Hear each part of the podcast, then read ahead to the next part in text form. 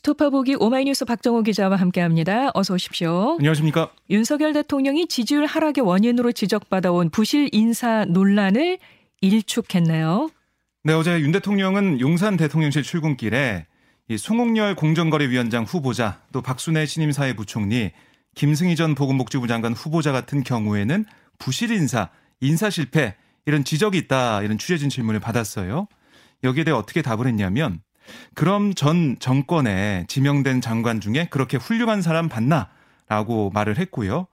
사전 검증 가능한 부분들이 많았다 이런 질문에는 손가락을 흔들면서 동의하지 않는다는 뜻을 보였습니다. 그러면서 다른 정권 때하고 한번 비교를 해봐라. 사람들의 자질이나 이런 것을 이렇게 말을 하면서 더 이상 질문을 받지 않고 굳은 얼굴로 집무실로 향했습니다. 어제 보니까 한 30여 초 되더라고요. 그러니까 근래 들어 가장 짧은 doorstepping이 진행이 됐습니다. 네. 그러니까 문재인 정부 내각이 비전문가 또 정치인 위주의 코드 인사로 채워진 것에 비해서 현 정부는 이 고위공직자로서의 자질과 역량을 최우선으로 하는 그런 인사 기준을 실천하고 있다.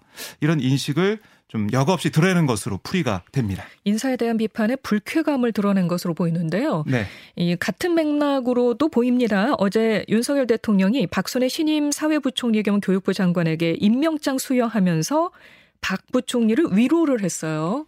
네, 그러니까 이 임명장 수여 시 모두 발언에서 뭐라고 했냐면 임명이 늦어져서 언론에 또 야당의 공격을 받느라 아, 고생 많이 했다. 소신껏 잘하라 이렇게 당부를 했는데요. 네. 그러니까 일각에선 이 부실 검증에 대한 지적을 공격으로 보고 언론과 야당을 좀 적으로 보는 시각이 은연중에 드러났다 이런 분석이 나왔고요. 박 부총리가 만취 음주운전 전력 등으로 자질 논란에 휩싸인 상황에서 아, 국회 인사청문회도 거치지 않고 임명된 것을 고려하면 좀 적절치 않은 발언이다 이런 비판도 제기가 됐습니다. 아, 여기에 대해서 대통령실 관계자는 브리핑에서 어떻게 좀 해명을 했냐면 아, 지명 40일 만에 임명장을 주는 자리에서 그러니까 그동안 마음고생이 있었을 테니 위로하는 뜻에서 그런 말씀을 하신 것으로 이해해 주시면 감사하겠다 이렇게 말을 했고요. 또 인사 기준 자체가 문제 아니냐 이런 기자 질문에는 능력 있는 인재를 뽑아 아, 국가와 국민을 위해 충분히 그 능력을 발휘해 일할 수 있게 하겠다는 거다 이렇게 답을 했습니다. 그리고 어제 이제 송홍열 공정거래위원장 후보자가 기자간담회 했거든요. 네. 여기서 2014년 그 음, 서울대 교수 재직 시절 학생들과 식사 자리에서 성희롱 발언한 거 여기에 대한 입장을 다시 한번 밝혔는데요. 네. 지금도 깊이 반성하고 있다. 아, 이미 일어난 일에 대해서 아, 주워 담을 수 없기 때문에 죄송하다는 말씀 드린다. 이렇게 얘기를 했고 아, 또 이제 그것 때문에 자격이 없거나 문제가 생긴다고 해도 어, 담담하게 받아들이자고 생각하고 있다. 이 일이 커져서 도저히 이건 아니다 하면 흔히 말하는 낙마 뭐 이런 부분까지 생각하고 있다. 이렇게 설명을 했습니다. 자, 그런데 대통령실의 설명에도 불구하고 야당은 물론 여당 내에서도 비판이 나오고 있네요. 네, 민주당 박홍근 원내대표는 이 박순애 부총리 임명에 대해서 이 만취운전, 논문 표절, 갑질 논란까지 그러니까 심각한 결격 사유가 드러나면서 아, 국민은 물론 교육계에서도 아웃시킨 인사임에도 윤 대통령은 아, 지지율은 별 의미가 없다라고 어, 얘기하며 국민의 경고장을 무시하고 국회 정상화 첫날에 찬물을 끼얹듯 임명을 강행했다. 라고 지적을 했고요. 아, 그러면서 이 술 마시고 운전대를 잡는 것은 사실상 예비 살인이다라고 비판한 건 윤 대통령 자신이었다. 아, 취임 50일 만에 윤 대통령의 공정과 상식, 도덕성 땅에 떨어졌다라고 지적을 했습니다. 네. 아, 그리고 우상호 비대위원장도 아니 문재인 대통령 이 아래에서 어, 검찰총장을 한 게 바로 윤 대통령이다 이렇게 얘기하면서 윤 대통령은 자기를 디스한 거 아니냐 이렇게도 꼬집었습니다. 아울러 이제 대변인 선발 토론 배틀 나는 국대다. 그러니까 나는 국민의힘 대변인이다. 이 시즌 2 출신인 국민의힘의 박민영 대변인도 페이스북에 뭐라고 썼냐면 민주당도 그러지 않았느냐 이런 대답. 이건 민주당의 입을 막을 논리가 될 수는 있겠지만 민주당처럼 하지 말라고 뽑아준 거 아, 아니냐는 그런 국민의 물음에 대한 답변은 될 수 없다. 이렇게 윤 대통령을 직격을 했습니다. 네. 국민의힘 이준석 대표의 성상납 증거 인멸 교사 의혹과 관련한 당 중앙윤리위원회 징계 심의가 이틀 앞으로 다가왔습니다. 내용이 점점 심화하는 양상이에요. 네, 그러니까 이준석 대표가 침묵을 깨고 어, 이른바 윤핵관을 겨냥한 모습인데요. 네. 이 대표는 라디오 인터뷰에서 어, 윤리 징계 절차가 시작된 이후에 보면 혁신위에 대한 공격도 그렇고 또 우크라이나에 간 것도 무슨 죄가 사적인 일정으로 간 것처럼 공격이 들어온다. 아, 윤리와 관계없이 어쨌든 소위 윤핵관이라고 하는 세력 쪽에서 아, 이런 공격이 들어오는 게 명백하지 않느냐라고 주장을 했고요. 네. 또 다른 인터뷰에서도 윤핵관 그룹을 겨냥해서 칼을 빼들고 달려오는 사람이랑 무슨 타협을 할 수 있겠느냐. 사실관계가 전혀 맞지 않는 공격에 타협 지점이 어디 있느냐. 이렇게 정면 대응 의지를 강조했습니다. 아, 이 대표 측은 이번 윤리 징계 심의에 대해 결과를 미리 가정하지 않는다. 아, 이런 입장이지만 내부에서는 징계 수위에 따른 대응 방안 수립, 뭐 상황 반전 카드 이걸 마련하기 위해서 좀 부심하고 있다 이렇게도 알려지고 있거든요. 아, 반면 음, 인수위 대변인을 맡으면서 이른바 신윤핵관으로 꼽히는 배현진 최고위원 페이스북에 다시 한번 인수석 대표를 겨냥했는데요.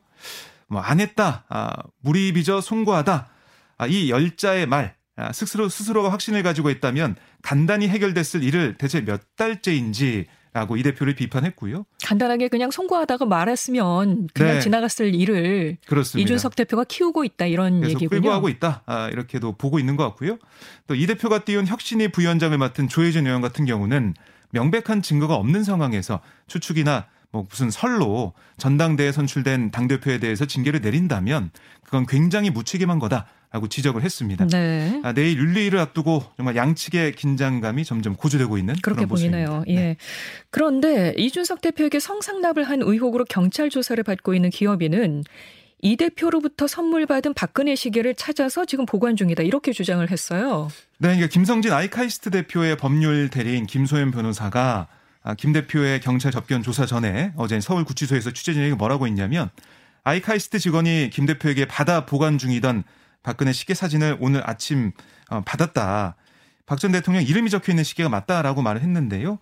어, 뭐김 대표의 구체적 진술과 함께 여기에 대해서 이 김 변호사는 이 출처나 이런 것도 파악하겠다 이렇게 얘기를 했습니다. 아, 그리고 김 변호사는 이 성삼락 의혹 제보자인 아, 이 대표 수행원, 아, 김성진 대표 수행원 장인사가 국민의힘 윤리에 출석해서 낱낱이 의혹에 대해 소명하고 싶다라고 했다고 설명을 했고요. 어, 내일 뭐 국회 인근에서 대기하고 있다가 윤리가 부르면은 뭐 달려가겠다 이런 얘기도 했고 또 김성진 대표 같은 경우도 어, 자신이 아, 직접 어, 이 윤리에 나와서 소명을 할 수 있다 이렇게 또 얘기를 했어요. 어, 그래서 이게 내일 뭐 어떻게 진행될지 모르겠지만은 의지를 계속 드러내고 있다라고 볼 수가 있겠고요. 아, 반면에 뭐 이준석 대표 같은 경우는 어제 보니까 페이스북에도 글을 적었습니다.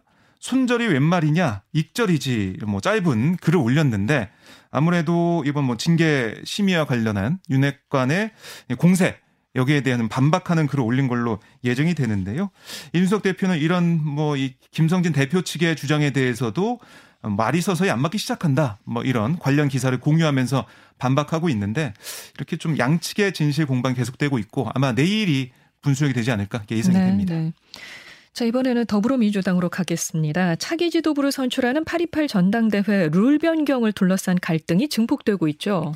네, 어제 오전 전당대 준비위원회가 아, 이 중앙이 100%였던 예비연선 투표 비중 이걸 중앙이 70%, 국민 여론조사 30%로 변경했지만 비대위가 이걸 중앙이 100%로 원위치 시켰어요.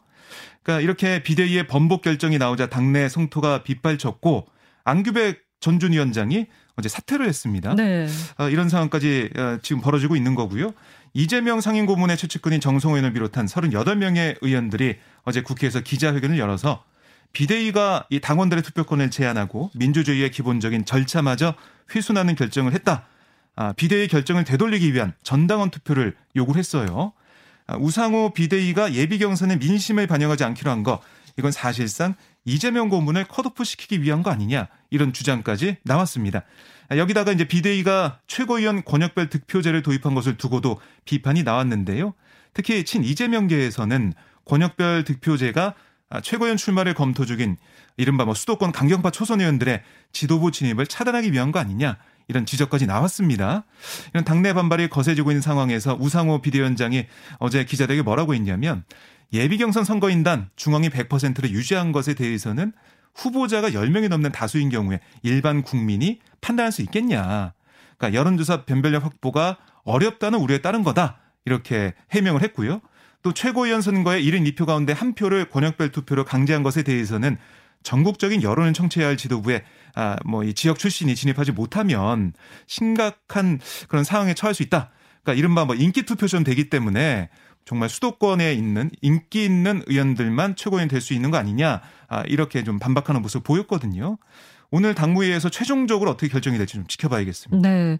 그리고 비대위로부터 전당대회 출마 불허 판단을 받았죠. 박지현 전 공동 비상대책위원장은 반발이 거센데요. 후보 등록 강행하겠다고 밝혔어요. 네, 그러니까 어떤 얘기를 했냐면 지난 4월 1일 당의 대의기구인 중앙위원회에서 투표를 통해 비대위원장으로 임명됐던 거 이걸 언급을 했어요. 예. 그때 이제 자신이 한 달 된 당원이었는데 피선거권을 받았다 이런 얘기를 하는 겁니다. 그러니까 그때 부여됐던 피선거권을 특별한 조치로 박탈하지 않았다면 이제와 없어졌다고 볼 수 없다 이런 얘기를 한 거고요. 네. 아, 그러면서 공당으로서 절차와 규정을 준수해 달라 아, 당 지도부는 명확한 유권 해석을 해주길 바란다. 다른 언급이 없다면 국민께 약속한 대로 후보 등록하겠다 이렇게 밝혔습니다. 이 부분에 대해서는 어떤 민주당의 팩트 체크가 있어야 되겠는데요? 네, 그러니까 이 우선 우상호 비대위원장 같은 경우는 왜 예외로 인정하지 않았느냐 항의할 수는 있지만 예외를 인정하지 않기로 한 결정이 있음에도 불구하고 피선거권이 있다는 주장은 납득하기 어렵다 이런 음. 얘기를 하고 있어요. 네. 그러니까 예외의 조항은 있지만 여기에 뭐 해당되지 않는다라는 결정 비대에서 한 거다라는 얘기를 한 거고요. 뭐 조홍천 의원 같은 경우도 아니 그게 비대위원장 같은 경우는 그 그냥 임명하는 거다. 선출직이 아니다 사실은. 김종인 전 위원장이 비대위원장 올 때 그 뭐 투표해가지고 선출하는 거냐, 음. 임명하는 건데 그걸 피선거권을 해석하는 것은 무리가 있다.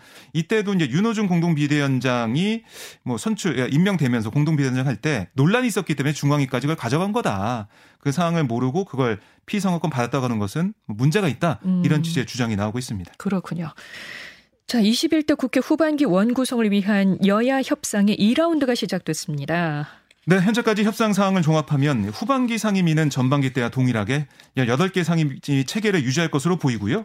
상임위원장 배분도 민주당 11개, 국민의 7개, 뭐 이렇게 배분할 것 같아요. 근데 핵심은 바로 이제 법사위원장을 포함한 상임위원회, 상임위원장 배분인데요. 아, 검찰 수사 기소권 분리후속 입법과 관련한 사개특위 사법개혁특별위원회 구성 문제도 맞물려 있습니다. 그렇죠. 아, 국민의힘은 기존 여야 합의에 따라서 법사위원장을 국민의 몫이다라고 주장하고 있지만 반면에 민주당은 법사위를 포함한 상임위 배분에 대해 여야가 협의할 문제다 온도차를 보이고 있는 상황이고요. 법사위원장의 경우에는 국민의힘에 양보할 수 있지만 사개특위 구성협조와 아, 이른바 검수안박 관련 헌법재판소 소치와 아, 이거는 민주당이 내건 조건이 충족됐을 때만 가능하다. 아, 이런 입장을 민주당이 보이고 있거든요. 네. 사개특위 구성에 대해서 권성동 국민의힘 원내대표는 국민의힘이 위원장을 맡고 여야가 5대5 동수로 위원회를 만들어야 된다 라고 얘기하고 있지만 아, 민주당은 예, 위원 수를 민주당 7, 국민의힘 5, 비교섭단체 1 이렇게 하고 위원장은 민주당이 맡는다. 이런 입장을 고수하고 있습니다. 그래서 법사위원장은 계속 공전할 가능성이 커 보이는데요. 이 네. 법사위를 제외한 상임위 배분 논의도 쉽지 않을 것 같다면서요. 그렇습니다. 뭐 운영이야 국방위도 국민의힘은 반드시 가져와야 된다 이런 얘기를 하고 있어요. 왜냐하면 여당이니까 운영위 위원장 맡아야 된다. 또 국방위 같은 경우도 서해 공무원 피사 사건 이 진실을 밝히기 위해서라도 국방위 위원장을 가져와야 된다. 이런 얘기를 하고 있고 네. 민주당 거기에서 운영위는 제1당에 가져야 된다. 아, 국방위도 양보할 수 없다 이렇게 얘기하고 있습니다. 네. 행안위 같은 경우도 경찰 장악을 저지하겠다라는 민주당의 입장을 뭐 강조하면서 행안위원장 자리 또 이 방송통신위원장 문제 같은 경우도 계속 얘기를 하면서 이 과방위도 민주당이 가져야 된다 이런 얘기하고 있지만 반대 논리로 국민의힘은 뭐 그런 상임위도 국민의힘이 가져와야 여러 가지 잘못된 점들을 고칠 수 있다 이렇게 얘기하고 있거든요. 네, 네. 계속해서 맞서고 있는 상황이 이어질 것으로 모든 보입니다. 상임위원장 자리를 놓고 아주 팽팽하네요. 네, 한동안 이 원구성 협상이 이렇게 지지부장이 지낼 것으로 보입니다. 예, 알겠습니다. 지금까지 오마이뉴스 박정우 기자 고맙습니다. 고맙습니다.